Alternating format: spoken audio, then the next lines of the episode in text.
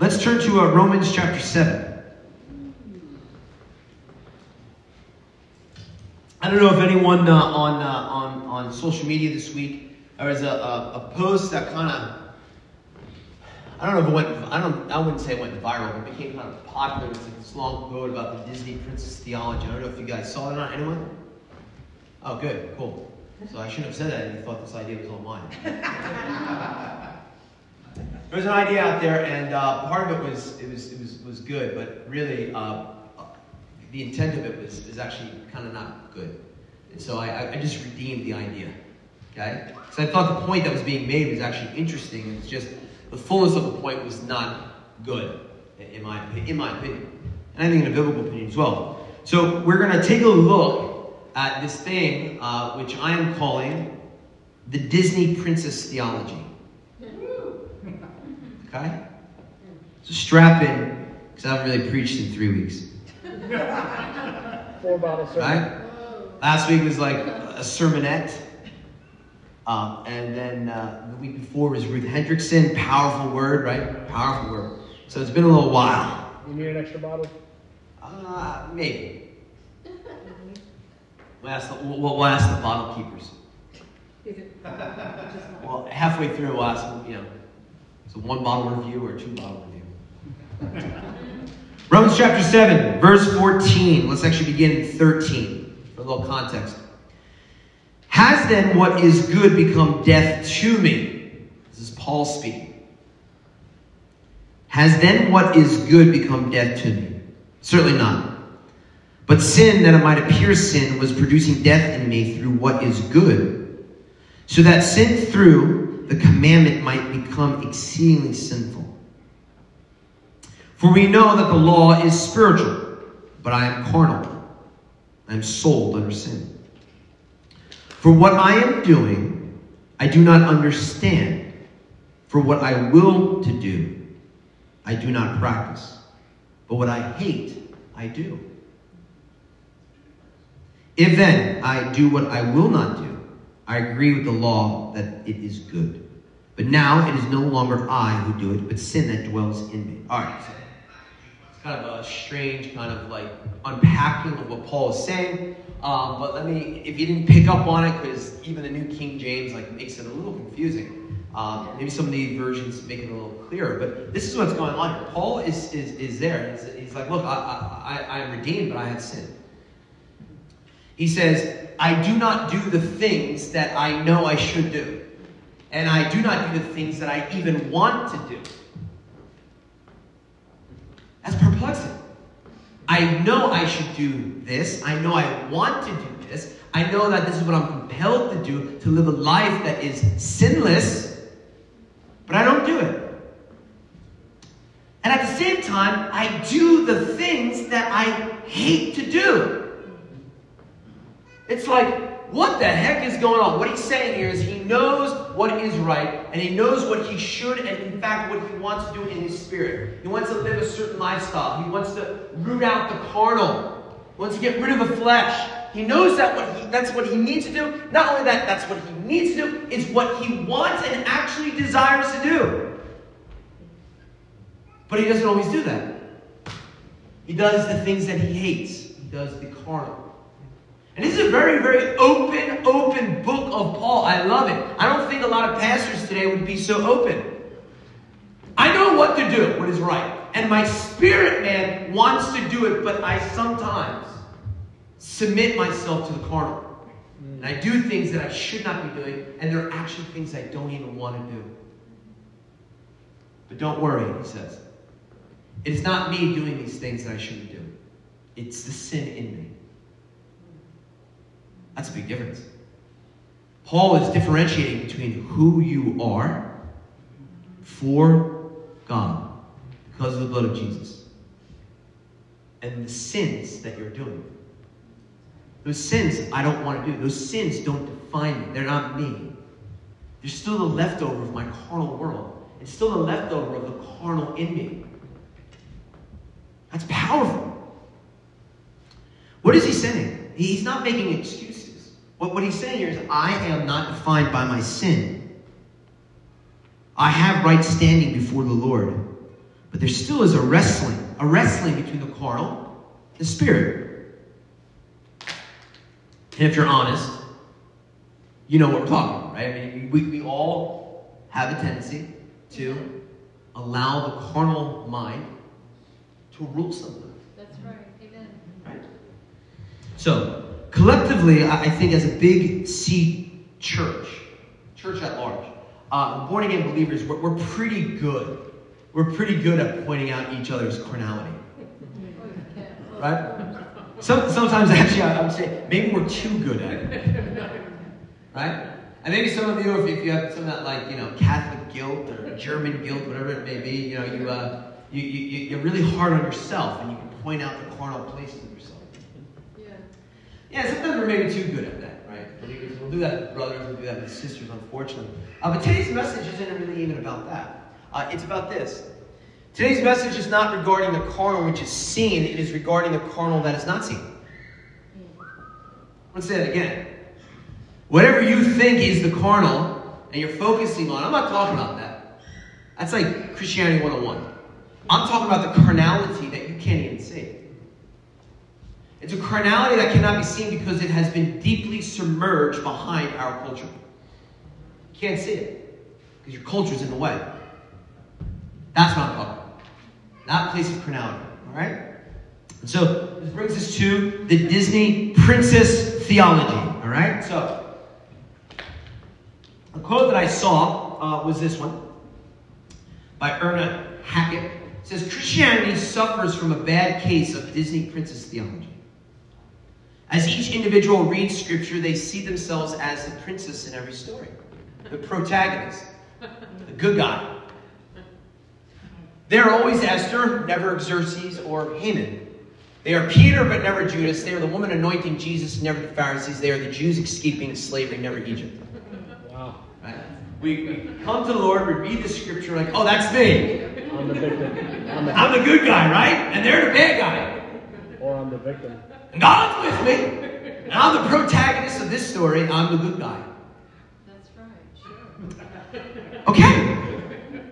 So let's move to like, you know, Christianity like 303 instead of 101.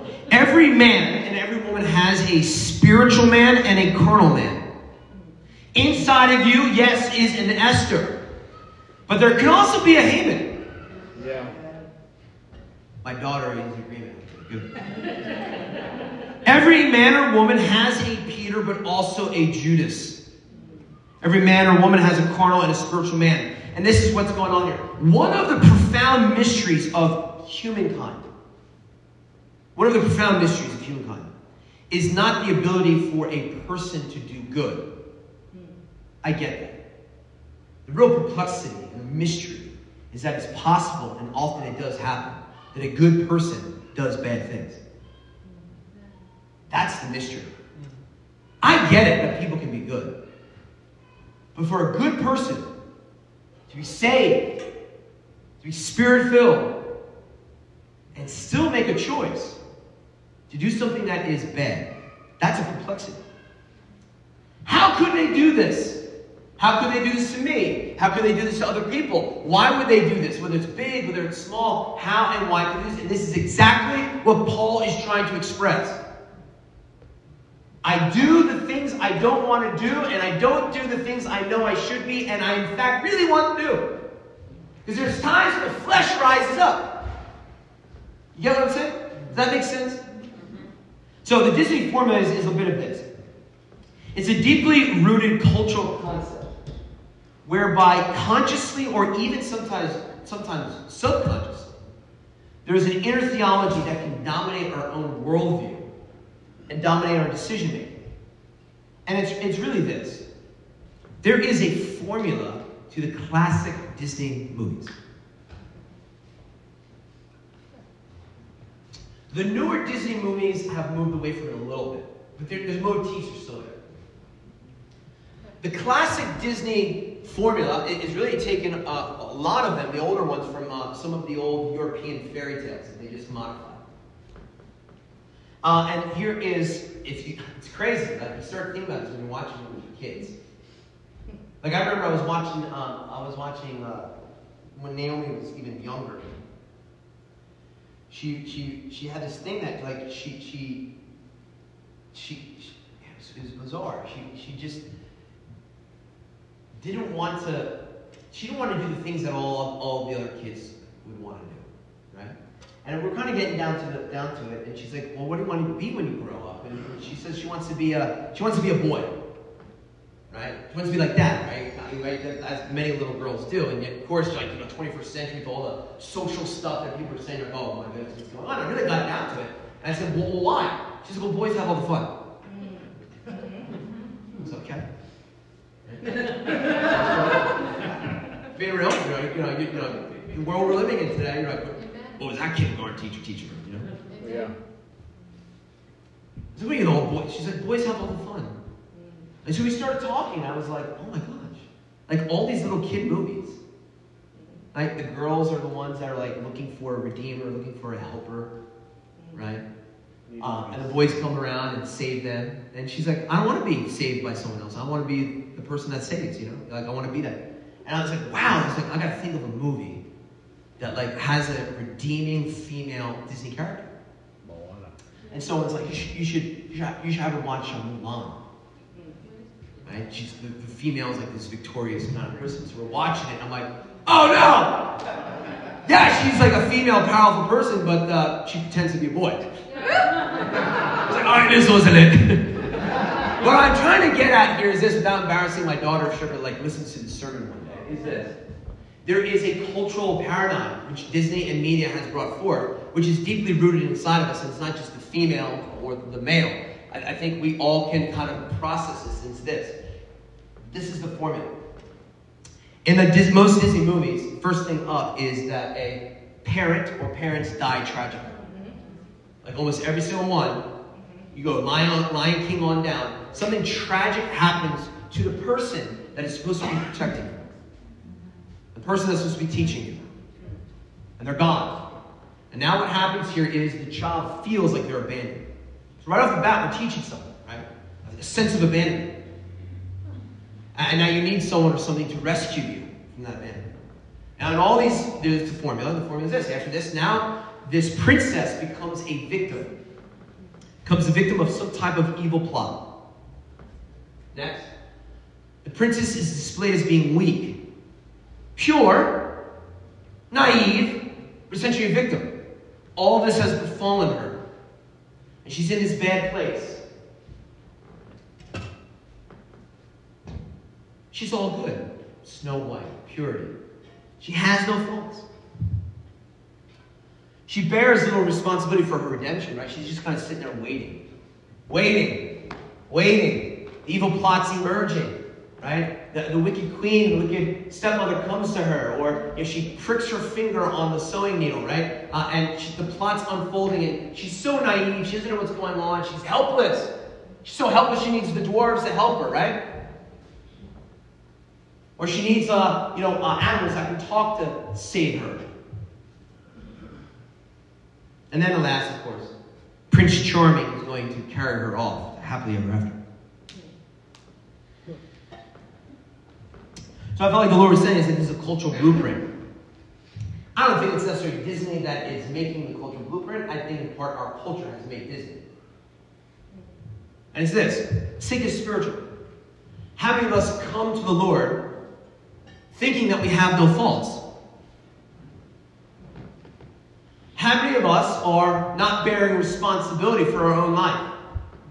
How many of us are just waiting up in the clouds, waiting for Prince Charming to come and redeem us? To take us out of this world. Whoa. To heal us and to, and to move us into some kind of you know, utopia, really heaven. How many of us feel that we've been abandoned? How many of us, either spiritually or physically, have had a parent, a leader in our life, die a symbolic death in some way, and has felt that we have now have nowhere to go to and feel abandoned in our life? So, what is this teaching? It's teaching that you need someone, a parent or a leader on earth, to be the instruction for you. And if you do not have that leader to instruct you, a pastor, a husband, a wife, a whomever, now you feel abandoned and you're lost. Now you need someone or something else to fill it. I think a very powerful formula that some of it is true, right? The Lord is returning, and the Lord is going to take us, and the Lord is going to bring a, solstice to all things. But in the meantime, I don't think we're necessarily supposed to be these naive princesses Amen. that actually believes they have no faults, Amen. and they're a victim, and they're abandoned. Wah, wah, wah. That- that is that is that is a, a, a, a, a, a narrative. That is a narrative that is being taught. And it's not the Bible. Amen. So, two main lies that I want to go over today. The first one you are not just Snow White, you can also be the wicked stepmother.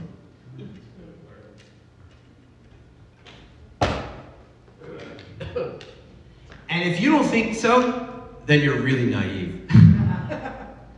Talk about naivete, like you're really naive. If you think that you have no faults and you're always the pure one and you're always the right one, I'm telling you right now, you are not just Snow White, you can also be the wicked stepmother. You are not just the one taking the apple of temptation. You actually might be one of the ones that is the giver of the temptation. You might be the one that's throwing out the environment. You might be the one that's throwing out the situation that's going to lure a loved one into a place of allowing their carnality to be raised up. Right? We're not just an Adam and Eve. There's a carnal in us that delivers the apple to another person. Here, bite this temptation. Go ahead. I'm picking a fight with you. Go ahead. I'm demeaning you. Let's see how you respond. So we don't just are tempted by the apple.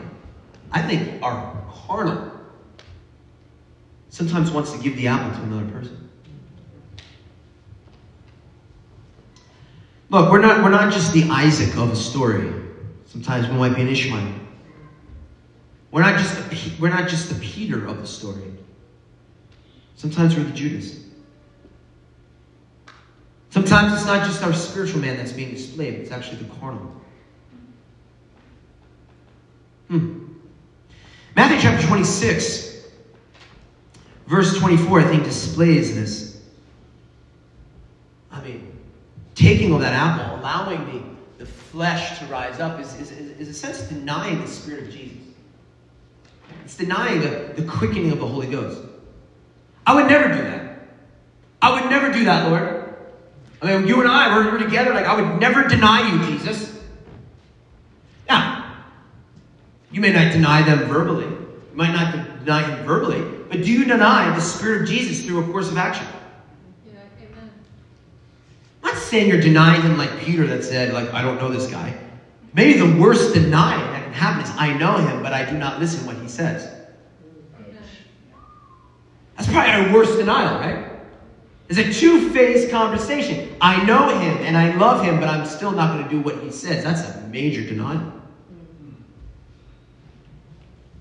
But Matthew 26, Judas, sitting at the table, Passover. Jesus says, one of, one of the twelve shall deceive me or turn me in. And what does even Judas say at that moment? Surely not I. He knew he was going to because he knew he already did it. Like he already took the money, came up with a plan. There's still the Garden of Gethsemane when he betrays by a kiss. But can you can you imagine? Like Judas, it appears in his mind, he actually thinks, even though he already has the plan going, that he would never really fulfill and do it. Surely it can't be me. It can't be I, Jesus. Come on, man. It's like, surely it can't be me or I that would betray you in the spirit, Lord, by allowing the carnal to be raised up. So we deny, I, I do think we deny the spirit of Jesus. We become that wicked stepmother. We become that Judas when we have a thought of anger. We deny the spirit of Jesus with a, with, with a whisper of gossip. You deny Jesus with a ponderance, even a small ponderance of judgment towards a brother. We deny the Spirit of Jesus when we allow the carnal to be raised up. And not the spirit to be raised up. We deny the spirit of Jesus when we choose the comfort of conformity. And when we submit ourselves to fear, when we're being called to share the gospel to someone. You know that pull? Share the gospel right now? Here's an opportunity. Do it. You don't do it. Yeah. Why? Amen. Why? I'd rather be comfortable. Yeah. Amen. I'd rather conform to the world. Deny the spirit of it.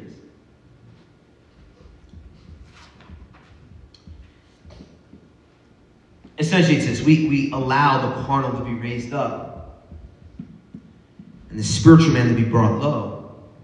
There's an element of denial. Okay? I'm not saying you're going to hell's fire over it. That's not what I'm saying. I'm saying spiritually, there's, a, there's an element of that you have, you're, you're not a Snow White.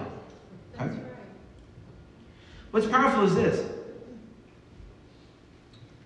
Let's go to Matthew chapter 26. Probably know this, but Matthew 26. Um, this is when Judas kisses Jesus to signal to the Romans that this is the rabbi to get. Right? That's the son. Matthew chapter 26, verse 48. Now his betrayer, Judas, had given them a sign, saying, Whomever I kiss, he is the one. Seize him. Immediately he, Judas, went up to Jesus and said, Greetings, Rabbi, and kissed him.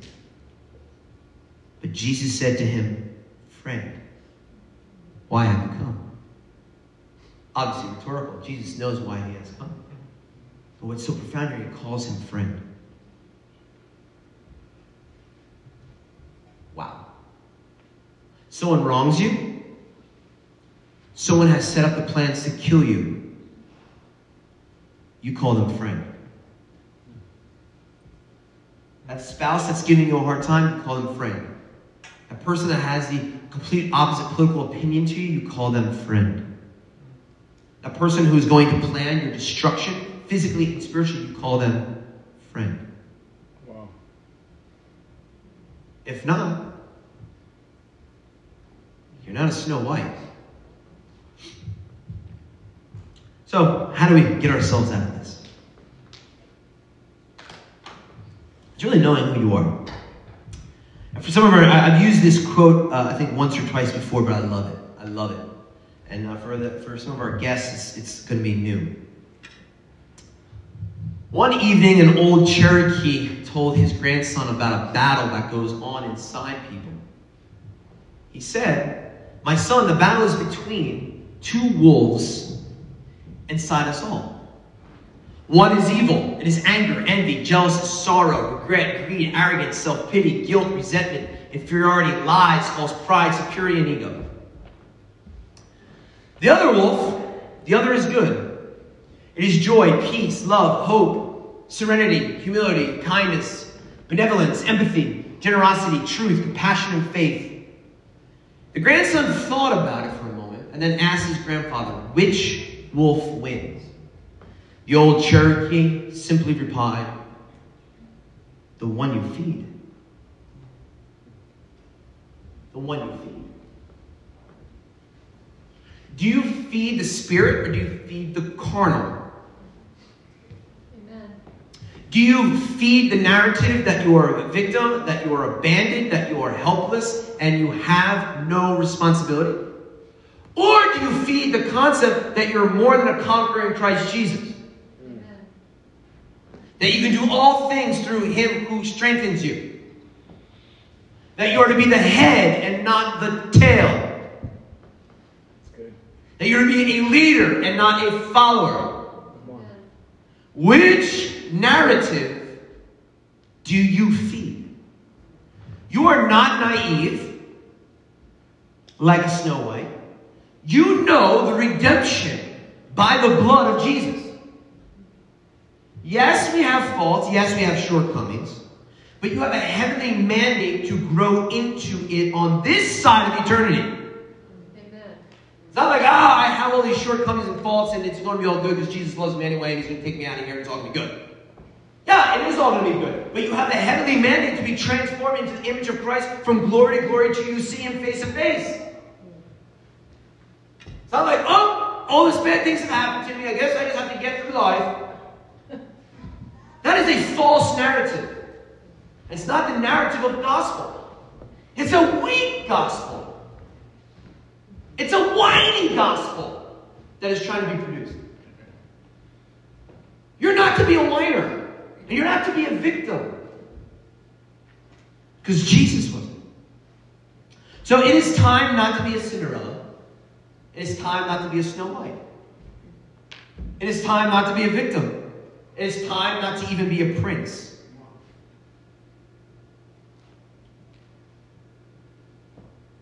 It's time to be a Miriam. Singing praises, leaving the land of slavery. It's time not to be a princess Cinderella or Snow White or a little mermaid or whatever. It is time to be a Deborah Amen. that leads the nation of Israel to battle because no one else in the land would bear any responsibility. That's right. It is time not to be a Cinderella waiting for the Prince Charming to come to take you out of it. It's time to be a Yael. Takes out a tempeh and jams it into the temple of a general who's commanding the armies that are going up against the nation of Israel. God does not make weak women. God does not make weak men.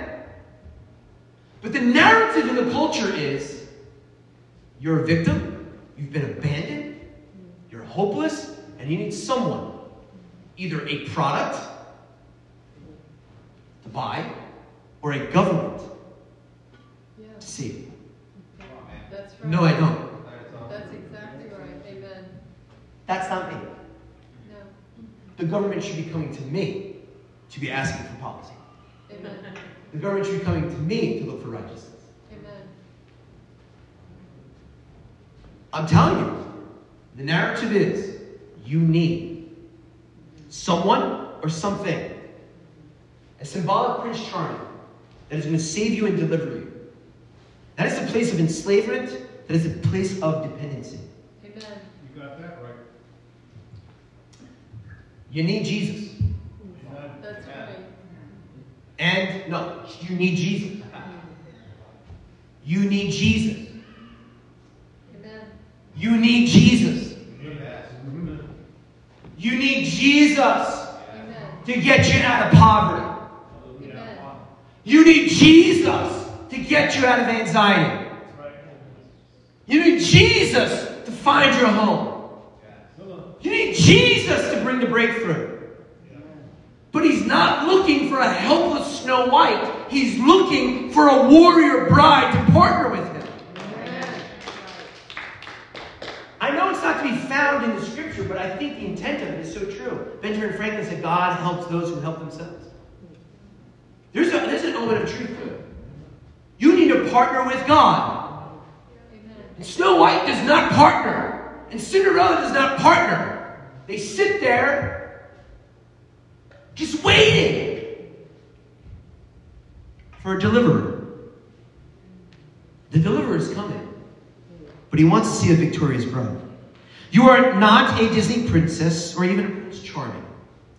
You are a royal priest in the kingdom of a living God. Stop being helpless. Pick up a jawbone. But there is no way. I see no way. Go pick up a jawbone in the spirit and defeat the enemies of God.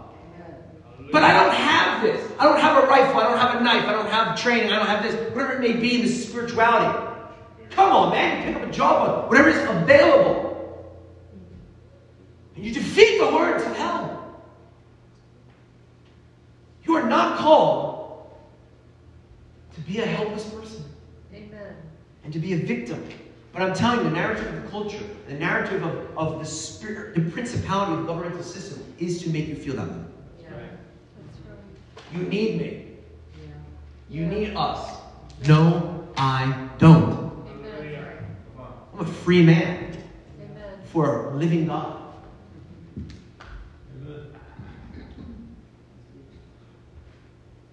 United States government shall provide all of your needs according to the riches in heaven. No.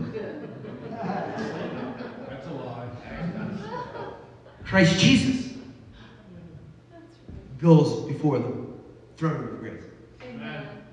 And he releases Amen. the treasures of heaven. So right. He's the one that's. So we gotta stop being helpless. We have to go up in, in spirit. We have to get out to battle. Amen. And I think the biggest battle is especially against the enemy that's within.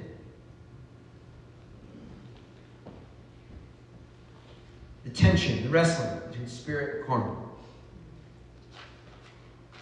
So that's line number one. And I probably could have ended the sermon there. But that's only one bottle. so, halftime show. Line number two. Now, this Disney princess theology I took from this quote, right? Christianity suffers from a bad case of Disney princess theology. I know I changed the quote. I changed it because it said this. Oh. White Christianity suffers from a bad case of Disney princess theology. It goes on.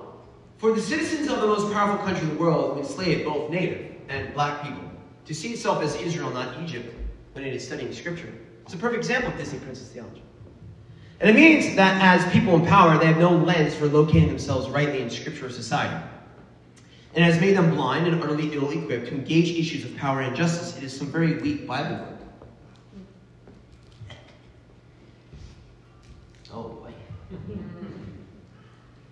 Sorry, sister. Christianity does not have room for a white Christianity. Amen. Christianity does not have room for a black Christianity. Christianity only has room for a God theology. It is a study of God. Sorry.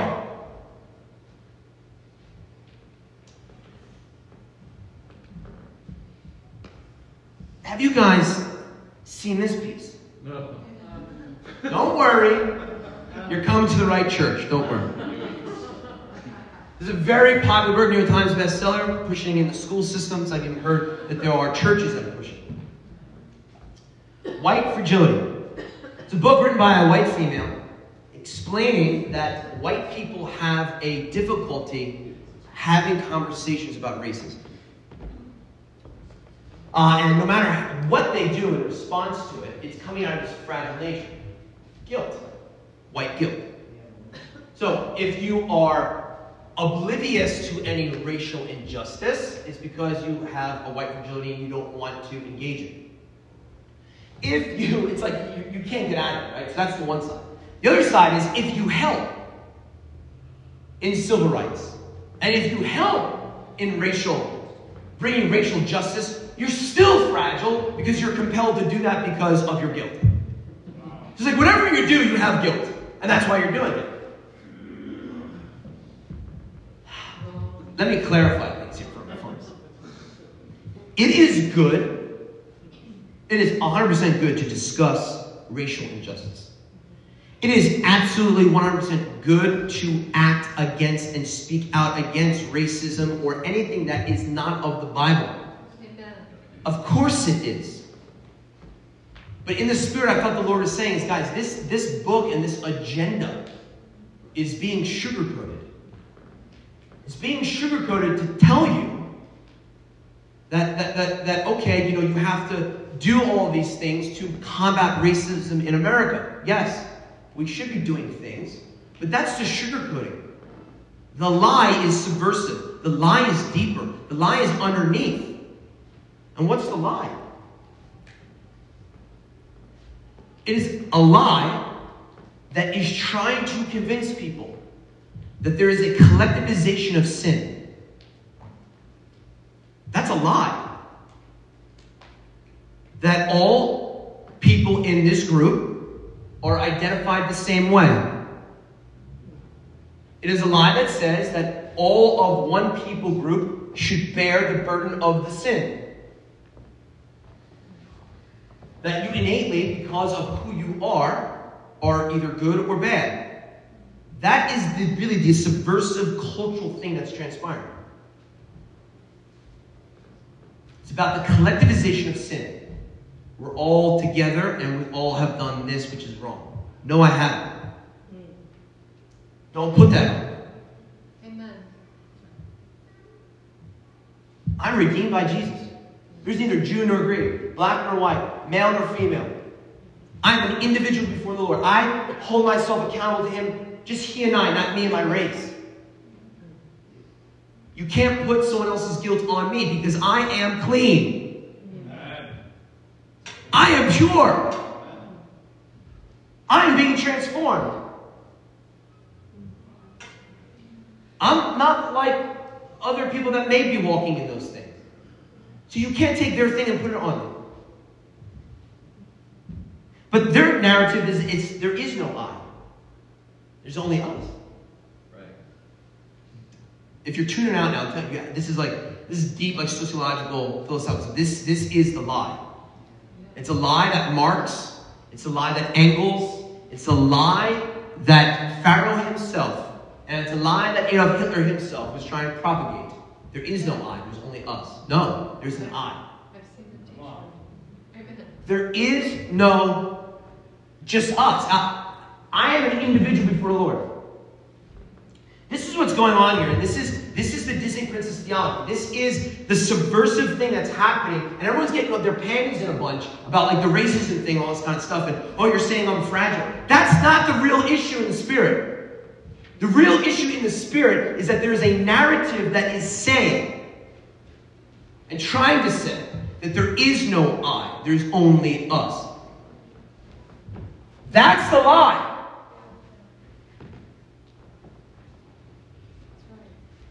Collectivization and grouping people removes the essence of the individual. I'm telling you right now, Dr. King is rolling over in his grave. Because when he's thrown in a, prison in Birmingham, Alabama, and he's writing a letter and he's sneaking it out of the window, and he gets it published, he's confronting white clergy. And what does he discuss in this? He does not discuss like black versus white. What he says is what we actually need to do is he quotes from the, uh, Martin Buber, the, the, the Jewish theologian of the 1950s. He says what's going on here is we need to now restore the I-thou relationship. Amen. Famous book, I-thou. This is a black man in a prison in Alabama who is actually going against the opposite narrative. He's saying the power is we need to view each other not as us. We need to view each other as eyes. You're an individual that is guaranteed individual rights under the Constitution, and you are an I, an individual who has been made in the image of God. That's a complete opposite of trying to lump everyone together into good guys and bad guys. And we're losing this in our culture. We are in an age when the I, the individual, is attempting to be removed. And it creates major problems. It creates a disregard for the individual nature of a man. With individual responsibilities and individual callings and individual uniqueness. Who's fearfully and wonderfully made. Who knew me in the womb. He didn't know all the white people in the womb and all the black people in the womb. He knew me in the womb. And he knew you in the womb. Amen. We're an I. The worship team are Mario come on down if it's here, I'm not sure, but I'm sorry if I'm losing you on something. This is like this is I'm this is like so important. Really good, Dave. Because there's a theology out there that makes you a victim. Yeah. Amen. You're just waiting for Mr. Government Man to heal you. And if we all just adopt this certain narrative, everything's going to be better.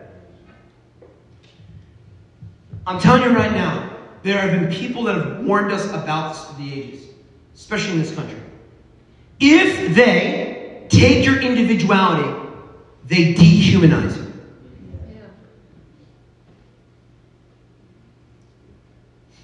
I make decisions on how I interact not we. If they can take your individuality, they dehumanize you, and then you are no longer a single free will being made in the image of a living God. You're a robot. You're an animal. This, uh, this results in many things, and I think one of the things that we see in our land is what it results in is if we can dehumanize because you're just a group and you're not an individual.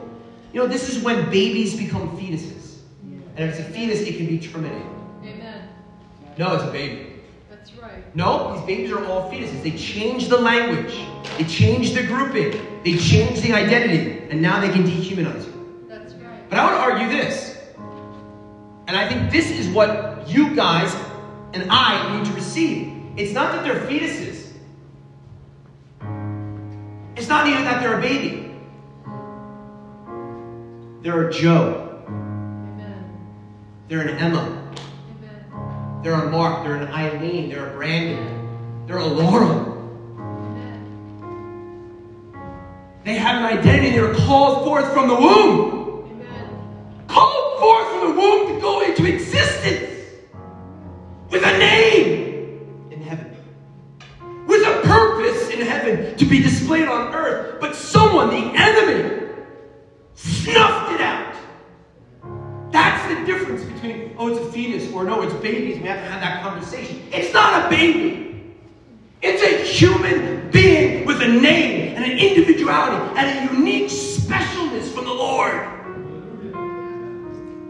But the narrative is lump them together. You lump them together, they become an animal on a feedlot.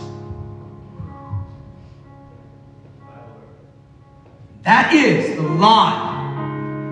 Moved from babies to fetuses, and now that lie is coming after you. You are all the same because of the way you look, because of where you live. No. No.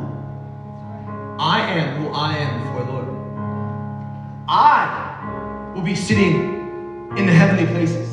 And I have to give an account to my life. I, my family won't be there. I, my wife will not be there. I, my church will not be there. I, my ethnic group will not be there. It is I, thou. I for thou, O God, creator of the heavens and the earth. It's me and him alone in a room. And he's gonna look at me. And he's gonna say, Yeah, he did this, he did that, he did that. But guess what? I love you. I redeemed you. God so loved the world, yes, but God so loved David that I would be willing to lay down my life for you if you were the only one on planet Earth.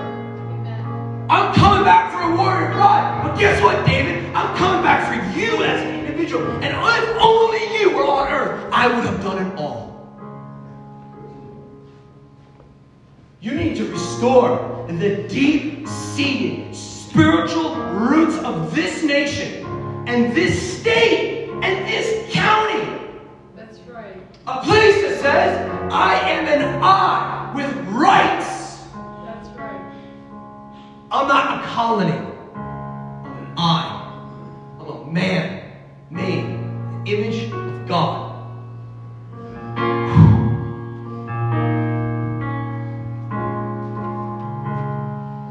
When you remove the individuality of a man, you make him an animal, a mere tool to be commodified for the purpose of an evil master. This is, and you know, anyone that you know would come up against this kind of rhetoric, uh, you're messing with the wrong guy. I've read the Communist Manifesto. I've read Das Kapital. I've read the workings of Marx. I've read the workings of Engels. And I'm telling you, their narrative has always been and always will be the same narrative. You are not an individual, you are part of a group. And there are good groups and there are bad groups. In the times of Marx, it wasn't black white, it was rich poor. The bourgeoisie and the proletariat. You create division. You lump men into categories. And then you seize and you take and you destroy. Now it's happening. It's yeah, it's wealthy and poor, middle class, a whole strata, but it's also black, white. It's also this, that. It's it's all of the same narrative. It's just Satan's just repackaging it again.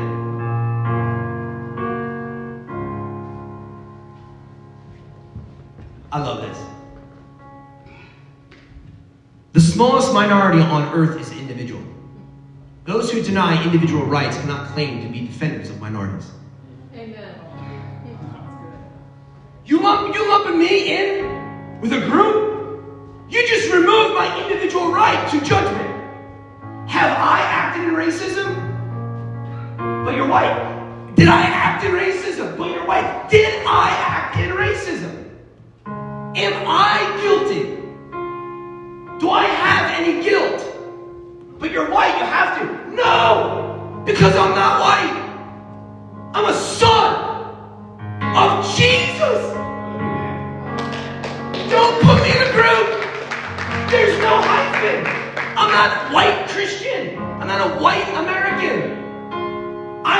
Redeemed, yes. I am saved, yes. I am pure in his eyes, yes. So don't judge me with a group. Because I'm an individual. Amen. And if you remove that from me, how can you be defending minorities? I am the greatest minority on earth. Amen. There's only one of me. You get what I'm saying? The greatest minority on earth is you because you're the only one. I'll tell you later. Pretty sensitive writer, so uh, I don't, or say it publicly online. No, her name's not. Tell you. Conclude. There's neither Jew nor Greek. God sees me as I.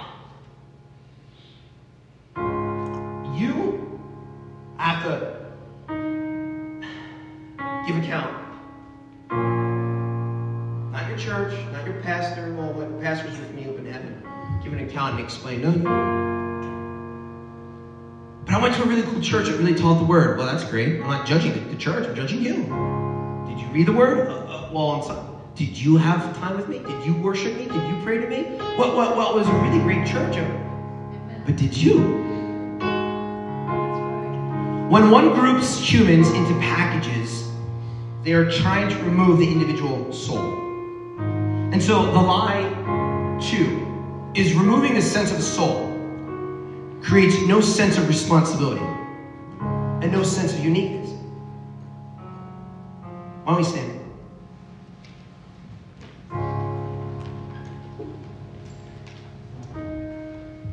When God raised up an army for revival in the land of Israel in biblical times, He did not just raise up an army.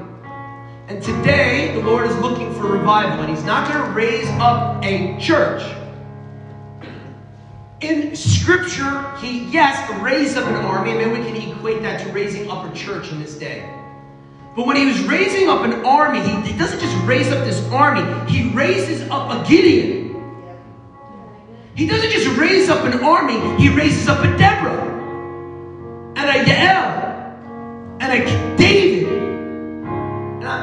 we're all looking for revival. And we're looking for the church that's going to be the church revival. You're looking at it wrong. He doesn't raise up an army, he raises up people. And he's saying to us today that he wants to raise you up. He wants to raise you up, not just church up. Enough of that. He doesn't want to raise his church up. He wants to raise you up. He wants to raise you up for revival. So, we need to bear responsibility with this. We can't just be this Snow White figure. We can't just be a Disney princess. We can't listen to the lie that you are a victim and you've been abandoned. We can't listen to the lie that you are the sum of many parts. No, Jesus died for you. He is coming back for you. But when he returns, when he returns, let him see a victorious warrior bride. So don't be a Disney princess. That's not what he wants to come back for. He wants to come back for victorious warrior bride. Amen. For those that have ears, let them hear. For those that have eyes, let them see. Zechariah 10, verse 2. For the idols speak delusion.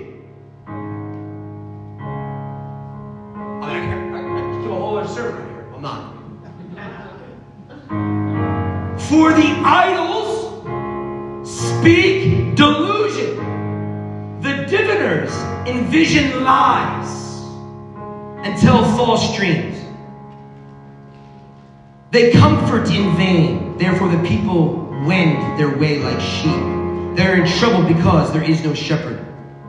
My anger is kindled against the shepherds, and I will punish the goat herds. For the Lord of hosts will visit his flock, the house of Judah, and will make them as his royal horse in the battle. For him comes the cornerstone, from him the tent peg, from him the battle bow, from him every ruler together. They shall be like mighty men who tread down their enemies in the mire of the streets in the battle. They shall fight because the Lord is with them, and the riders on the horses shall be put to shame. Amen. Right now, Lord, I prophetically speak over the dry bones. Amen. Come on, let's just feel the Lord wants to do something right here. So just hang with me a little longer. This is a moment, this is a, this is a spiritual destiny moment. Father, we speak right now to the dry, dry bones over the white church and the black church and the mixed church. We breathe the we, we breathe the breath of God over you. Arise! Arise into your calling. I see, I see right now, like Ezekiel, I see the bones coming together. I see the bones are forming. And I see the sinew and the muscle and the skin being reattached to be raised up into a bride, into a warrior bride that no longer is a victim, that no longer feels abandoned, that no longer identifies with groups, but knows who they are before a living God. And I. Father, right now I pray you restore the I in the family of God. And you restore the thou. Thou is the royal declaration of you to God. Thou. You, oh God. Not to the pastor. You, oh God. Not to the church. You, oh God. Not the governmental systems. You, oh God. Not just some ideology. You, you, you, and I now. We breathe it. Let it go forth in this day. Let it go forth in this hour. For the time has come to be raised up. Go to war in the Spirit.